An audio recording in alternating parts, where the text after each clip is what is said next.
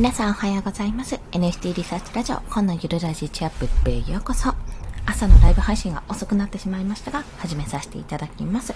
今日はですね、後発組が NFT に波乗りするには、参入するにはというお話を情報発信の目線でお話ししていきます。まあ、これはクリエイター、まあ、クリエイターとかコレクターと関係なく、あ、なんか NFT 今盛り上がってるから、ちょっと情報発信で、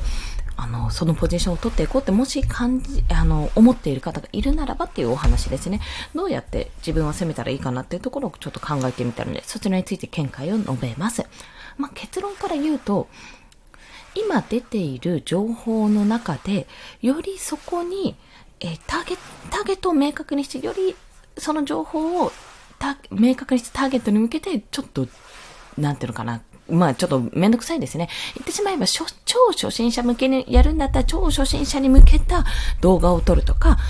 えっ、ー、と、ブログを作るとかそういった形にすると。で、例えばじゃあクリエイター向け、もうすでにやってるクリエイターでちょっとなかなか売れなくて困ってるなって思ってるクリエイター向けに発信するのであれば、まあ、クリエイターがね、やるにあたって、ちょっと困ってるなって思ってるようなこと。なんか、クリエイター、出品するときにあるあるのことあるよねとか、この手数料がさ、これどうなってるのとか、ポリゴンからじゃあ、イーサリアムに戻すためにどうしたらいいのとか、そういったちょっと細かいことをまとめたブログとかね、そういったものを発信すると良いんじゃないかと考えております。ま。あ、これ昨日の夕方のライブでも話したことをもうちょっと詳しくお話しするんですけども、要は、今現在、あの、まあ、池平さんがね、割と先駆者になっていろんな情報を出されているんですけども、その中から、もうその中からもう割とそこで結構完結してる部分があるんですよ。言ってしまえば。もうそこで、あの、YouTube も出てるし、音声配信も出てるし、もう今の最先端の話も出てるし、基礎的な講座も出てるし、メールマガジンも出てるんで、でもそれがあるから全部そっちに誘導しちゃえばいいんじゃねっていう話になってしまうわけなんです。でも、いや、そんな中の絶対落としてる部分はあるだろうなって思うところがあるんですよ。文章だけじゃわからないっていう方もいるかもしれないし、どうせやるなら動画講義としてもう少し、あの、なんてってるかな、見ながら一緒にやっていけるようにしない、こう、あの、なんていうかね、一時停止とかしながらやれるような形にしたいとか、まあ、いろんな方がいるはずなんですね。まあ、そういう方を想像して自分の中で、これはすごい助かったなって思うところと、例えばここは何度もちょっと調べなきゃ困ったな、こういうことを調べると助かるなって思うことがあったら、それに対してやっていくっていうような形ですね。ということを考えていたので、やっぱりあの、コミュニティとかも見てると、他の方のコミュニティとかどういうの作ってるのかなっていうのを、あの、中には入ってない、参加はしてないけど見てみたりすると、やっぱりですね、あの、何か困ったことがあったらすぐサポートできる、こう、相談的なコミュニティを作ってる方ももちろんいらっしゃるし、あとは、ま、自分のクリエイターさんとのこう輪を作るためにやってる方もいらっしゃるし、その中で情報発信をする。オープンシーだけじゃなくて、ファンデーションとか他のプラットフォームではどうなんだっていうような、あの、情報を発信する方もいらっしゃるし、結構その辺はやっぱりもう、始めてる方は上手いなってことを痛感しております。で、まあそんな中で、じゃあ、あの、後から来た人とか、情報発信って言ったらもう遅いんじゃないかというふうに思われるんですけども、そんなことなくて、結構いろんなところで単発的に情報っていうのは、あの困ったことに対しての解決法とか出てるんですが、それをまとめてる人っていうのは、やっぱりあの、限られていくわけなんですよ。もちろんいらっしゃるけど限られていくわけなんですね。そういった形で、じゃあクリエイター目線での悩みを解決するブログというのもあってもいいと思うし、あの全体的にこれはオープンシーっていうのもなかなかもう手出せない。もう文章だけじゃわかんないって人用に作った動画講座のメルマガとか、まあ私はちょっとそれを作ろうかなと思ってるんですが、そういった形もありですし、あとは毎日毎日このように音声配信を通じてやってみようかどうかっていうのを、まあこういうふうに宣伝じゃないですけど、教えてお伝えして、そこからじゃあやってみようかな。でもやってみたけど、この後どうしたらいいかわかんないし、どういうの買ったらいいかわかんないなって思った人に向けた、まあプラットフォームとか、うんと、なんだろうな、絵師さんたちのまとめサイトとかね、そういった形があるとやっぱり便利なのかなっていうふうに、どんどんどんどん使って、今はまだ使ってみた状態ですけど、どんどんどんどんそれが長くなってくると、こんなの欲しい、あんなの欲しいっていうのも絶対、この利用者視点で、ユーザー視点で、出品者視点でも、あの、買う方のね、えっと、なんだろう、コレクター視点でも出てくるので、そういった視点から、じゃあ、それの困ったに対する、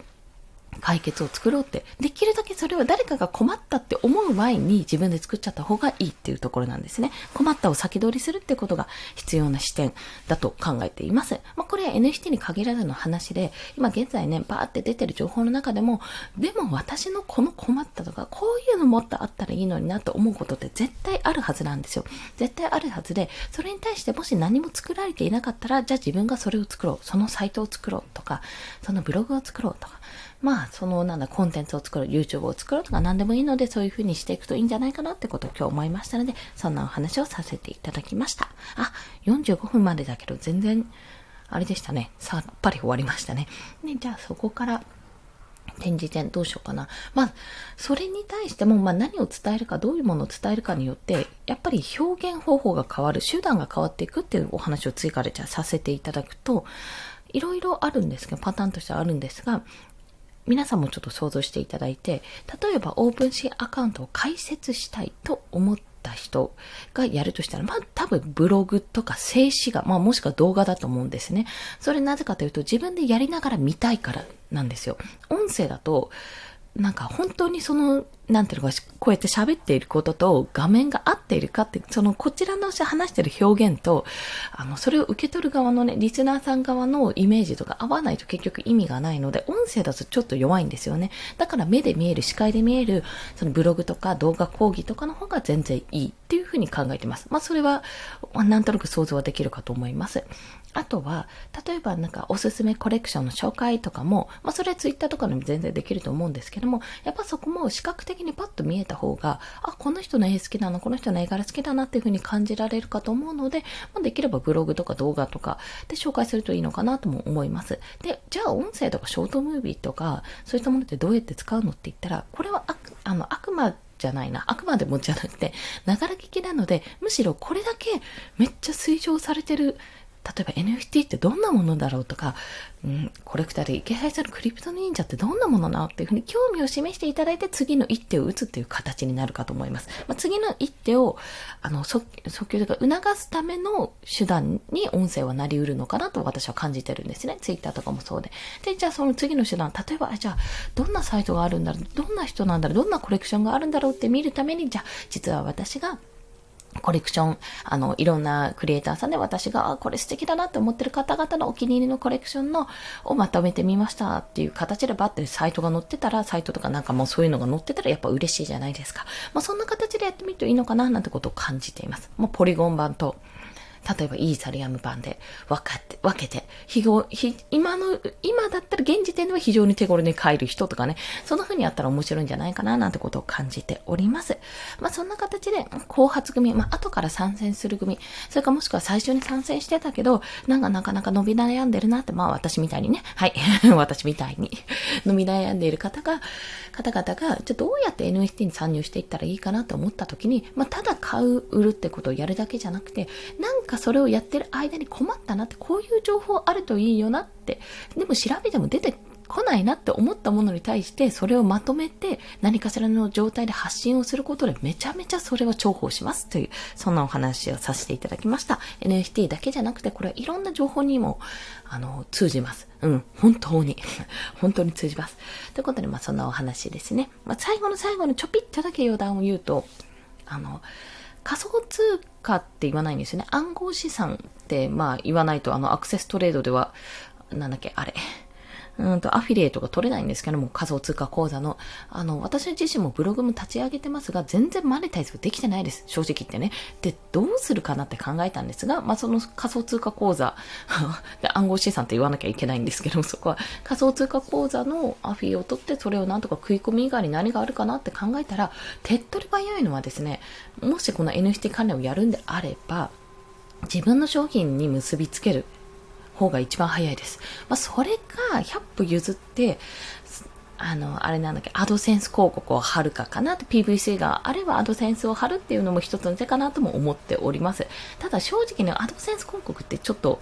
邪魔なんですよ。私、使ってる側から見ると。邪魔なのであんまり使いたくないななんていうことも考えてるので、まあ、ブログでがっつり収益を取るっていうよりは、あくまでもプラットフォーム、まあ、手段の一つだと考えて、どこかで、やっぱ自分の商品、まあ、コミュニティ作りでもいいですし、自分の NFT が販売できるようなルートを作るのでもいいですし、そんなような形でやっていくっていうのは、もしかすると、この現段階ではありなのかなって、NFT の、に関するまつわるいろんなね、やり方はあるけども、もし結構特化型でメディア型のものを作ってるんであれば、ちょっとそこはあんまりアフィリエイトは考えられないのかなと感じてます。まあ、何かしらね、主婦かける NFT とかそんな形でやっていくことによって、まあ、ちょっと手元の資金が足りない人へみたいな感じの、あの、アフィリエイトをやるっていうのは全然ありかもしれませんので、まあ、そういったいろんな切り口から考えていきたいと、そんな風にも思っております。それでは今日もお聴きくださりありがとうございました。そうえっと、今日のお昼はね、多分ライブ配信遅くなります。予定があるので、遅くなるかもしくはできないかもしれないので、ちょっと一応この段階でご了承くださいということをお話しさせていただきます。それでは皆さん、今日も一日頑張っていきましょう。コンでした。では、また。